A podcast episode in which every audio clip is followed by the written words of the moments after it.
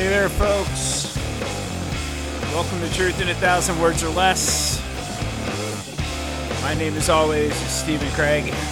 I am the host and author of Truth in a Thousand Words or Less. Um, I I love having Rage Against the Machine as the opener on this show. I really, really do. But it has probably never been more apt than it is right here today. Testify, bitches. Um, yeah, I, I, I'm pretty damn mad, and I hope all of you are too. Um, I think that's, I think that's about the only reaction you can have uh, to what, what's gone down and what's been uh, leaked that the Supreme Court is set to do uh, later this year. Um, I don't know what else. I don't know what other reaction you can have to that. Um, I mean, I guess you could be I mean, I guess you could be psyched about it. That that uh, that pretty much makes you an asshole. Um, I, you know, I'm almost at a loss for words, but God knows, you know, you know better than that. You know, I'm not at a loss for words. I'm going to be telling plenty of them to you today. But uh, and this is going to be the first of a two-part, um, a two-parter. Uh, it's interesting. I actually have a two-part series that was set to.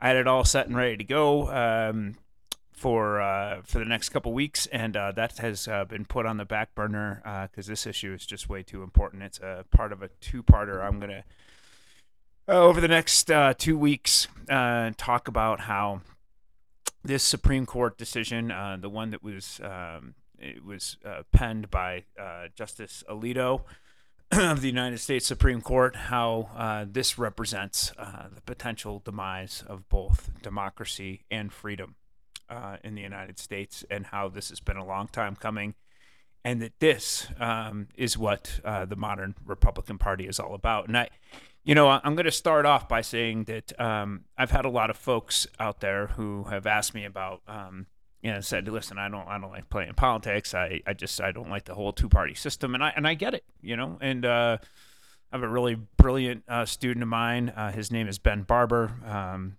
that's B A R B O U R. I tell you that because he's a brilliant writer out there. Check out his stuff. Uh, he um, a big fan of uh, of this show as well, and um, I have to tell you that um, he writes a lot about how both the whole two party system is broken, and that uh, and that in fact uh, both parties uh, really subscribe to an oligarchical um, view of the world, uh, and, and, I agree. Um, he's not wrong.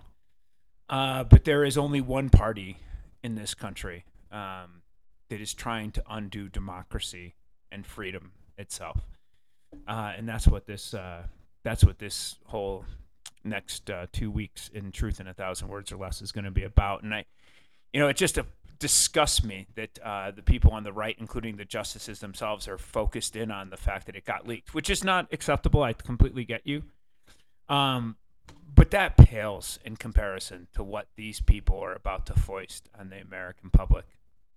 And don't, you know, um, it, it's it's almost disgusting to suggest that the, you know, that the institution of the Supreme Court itself is somehow more important than the actual lives of the American people, the actual lives of women and to be honest, all of us in the United States who will be impacted uh, by this decision because it's far more reaching than you may at first appear. If you think this is just about abortion, you are gravely mistaken.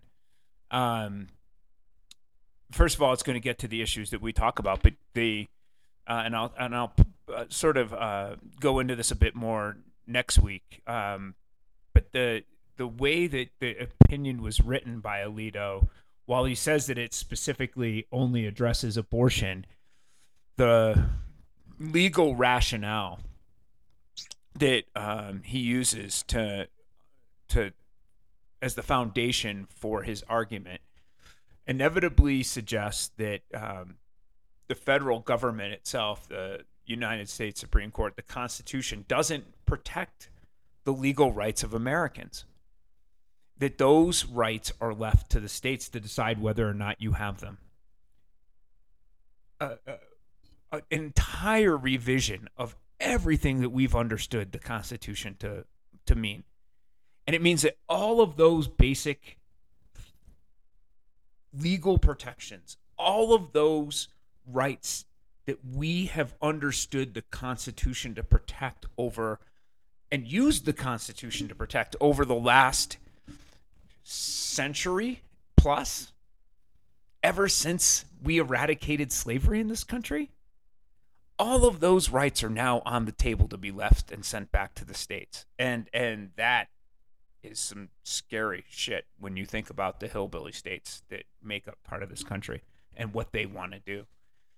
Um so no, I'm not uh, again, I, I too believe that both parties uh, inevitably um, support a schism in this country. Uh, that inevitably, it's a this country is largely run by an oligarchy itself. We we look at the Russian oligarchy and point to that and how fucked up that is. But uh, let's face it, we're we're one too. I totally get it. But there is one party out there that is really trying to undo everything that this country stands for. Um, they have no desire to see democracy and freedom flourish in this country. Um, so all those rights that you thought that you had, um, the rights to gay marriage, the rights to contraception, the rights to vote, all of those things um, can be taken away according to the legal arguments that um, the legal arguments that Alito puts forward in this decision that got leaked to the um, to Politico and the New York Times. And for those people out there who want to tell you that uh, that this doesn't make this decision doesn't make abortion illegal, that the Supreme Court's not really weighing in on abortion itself, that's that's a complete red herring. It's complete and utter bullshit. We all know exactly what it's doing. They are completely reversing Roe versus Wade and making abortion for all intents and purposes. You can sit there and try to try to backdoor it all they want and go, well, you know, it's just go. They know that there have already been laws established in 13 states that said as soon as Roe versus Wade is overturned, it will automatically trigger laws in 13 different states outlawing abortion. The minute this decision goes down, abortion becomes illegal in approximately 13 states automatically, and we know that it will be in at least 25 states. That means that almost half of American women will live in states where they will no longer have access to abortions. And the repercussions of this are huge. When you start thinking about what will what people will do in those states right? I've had a bunch of people. My kid immediately was like, well, you know, the people in women that live in Texas and Oklahoma and God knows where, all the Mississippi, Alabama, all those completely redneck states will move.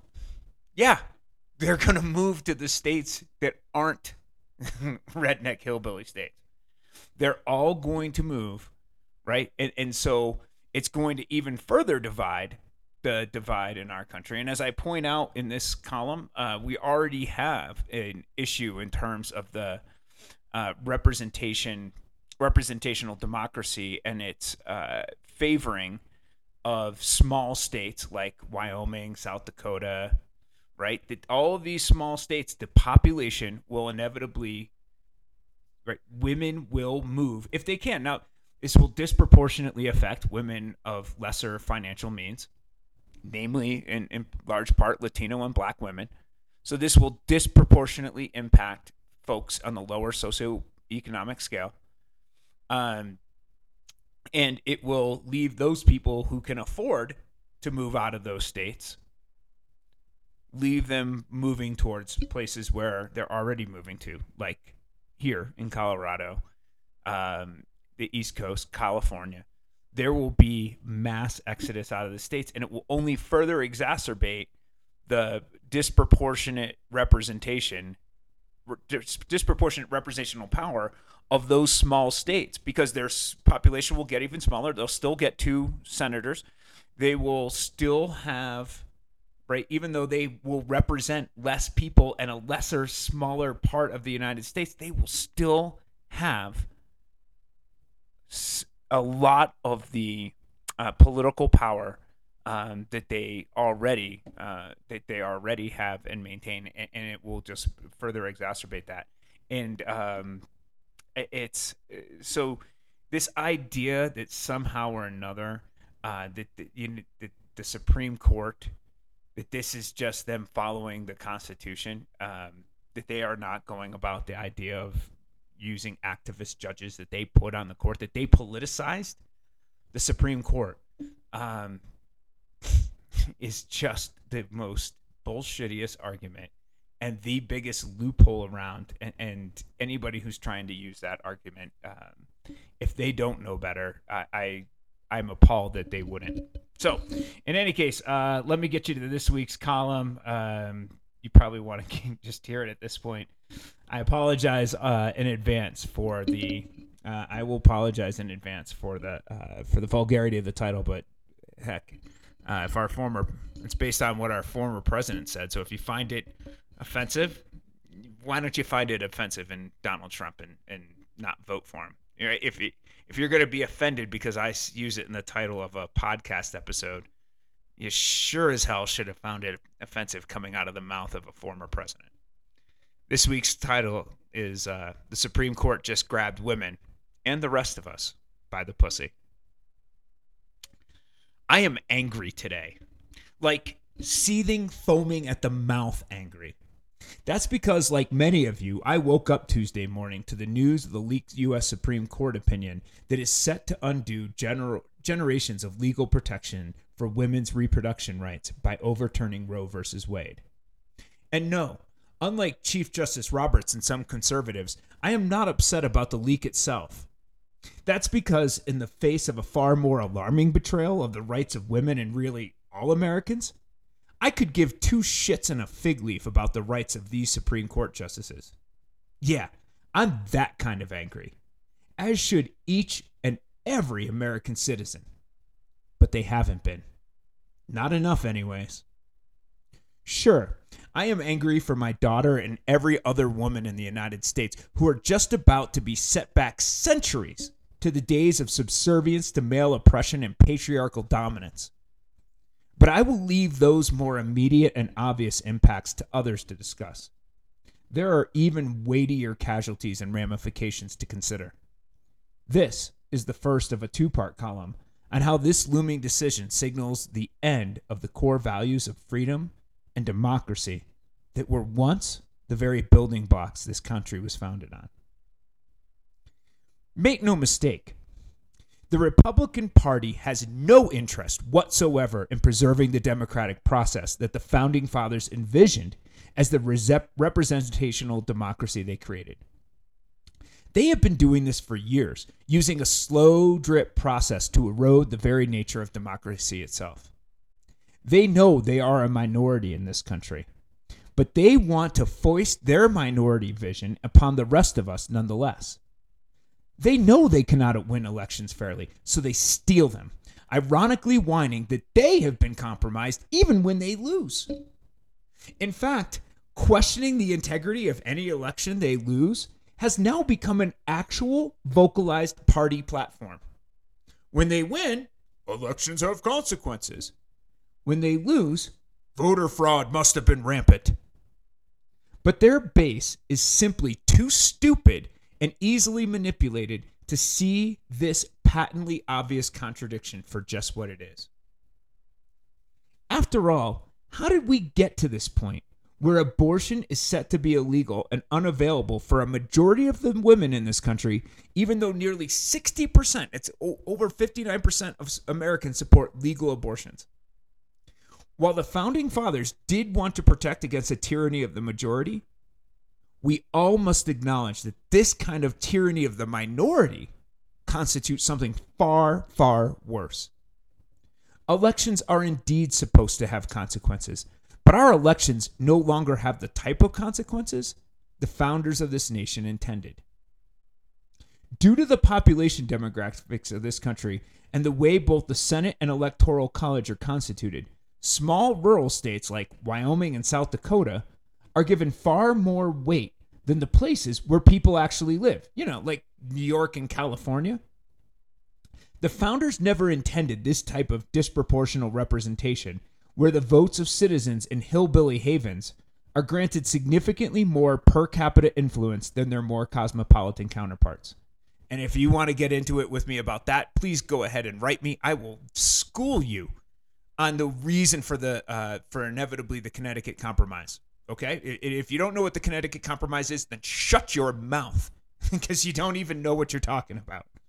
Okay, so if you want to come and talk to me about why we should maintain the f- idea of the Senate, each state getting two two senators, and the way that the electoral college is processed, come at me.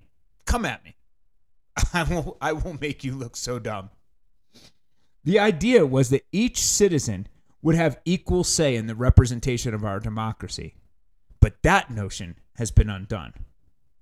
Nowhere has this become more evident than in presidential elections and the makeup of the Supreme Court, the one institution that was supposed to be above the fray of partisan political wrangling, only to find itself deeply thrust into the equation by the devious manipulation of Republican senators.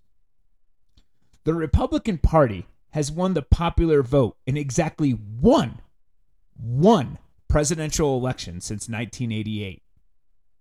Yet somehow they have nominated six of the nine current Supreme Court justices. To put that in perspective, I was still in high school in 1988, and I am more than half a century old. That's right. One they have won the popular vote in one election in all the time that I could vote. You could be in your 30s and have only seen a Republican presidential candidate get more votes once in your entire lifetime. In two of those cases, the Electoral College failed the will of the American people by favoring small rural states with disproportional representation in the democratic process. But even factoring out that grave injustice to the notion of representational governance, Democrats have won five presidential elections during that time to Republicans three. And yet somehow, Republicans hold a 6 to 3 supermajority on the Supreme Court. Hmm. And if you're guessing that there has to be some dirty politics involved in that, you damn well better believe it. Now, I've written about this before in a piece called I Double Dog Dare You, Republicans published in the wake of Ruth Bader Ginsburg's passing. But Republicans blatantly stole a Supreme Court seat right in front of the eyes of the American public. Controlling the Senate due to that same hillbilly imbalance I mentioned earlier that favors small states over large in the Constitution of the Senate, Republicans refused to even hear Obama's nomination of Merrick Garland a full 240 days before the 2016 election. I'll repeat that number so you can keep it in mind because it's going to be contrasted in just a second, right? So they said, "Oh no, no, no, no, no." Senate Republicans sat there and said, "No, we can't. You can't have a supreme. You can't hear a Supreme Court. This is all completely unfounded bullshit. They made it up out of their asses." And they sat there and said, "Oh no, no, no. You can't. You can't have uh, a hearing for a Supreme Court nomination during an election year, even though Scalia died in March and Obama made his nomination a full 240 days before the 2016 election. But then, in a move of hypocritical contortion that would even make a side street busker envious, they confirmed Amy Coney Barrett less than two weeks, two weeks before Trump lost in 2020. And it was that kind of duplicitous power grab that demonstrated to anyone who was listening that Republicans no longer had any interest in democracy, of letting the will of the people prosper in the way our founders intended. And I thought at that time that people would lose their minds. But that's exactly it. No one was listening, especially not in the brainwashed echo chamber of right wing media. Only months later, emboldened by the total lack of consequences for their stealing of a Supreme Court seat, Republicans then staged an attempted coup, trying to overturn an actual presidential election, all under the false pretenses of election fraud with zero evidence whatsoever. Relying on an army of heavily armed zombies to stage an insurrection of our own capital They tried to subvert the will of the people, the very foundation of democracy itself, by trying to simply toss out election results they didn't like. And it was only due to a handful of Republicans with some semblance of integrity and remaining faith in American democracy that we were saved from the true downfall of America as we know it. But if you think they haven't learned from their mistakes of 2020 and installed sycophants who will pull that trigger in 2024, well, in the immortal words of Judas Priest, you've got another thing coming. These same morons who put American flags on every vehicle they have ever owned and swear they would die defending it have absolutely no idea of the values that flag is supposed to represent. Democracy does not come easily or freely. It requires vigilance and safeguarding. It is a value many of our founders and brave heroes since have died protecting. But as po- Republicans have done everything in their power to undo the very notion of democracy itself, we have sat back and idly watched it happen. And now this is the result a total loss of our constitutional freedoms. But that, my friends, is the topic for next week's column. Until then, y'all, well, you know how it goes. Johnny, give it to me, baby. Uh, I hate to say it, I'll probably be just as pissed off next week. I'm not gonna lie, man. I, I, it's been a, it's been a long couple of days, man.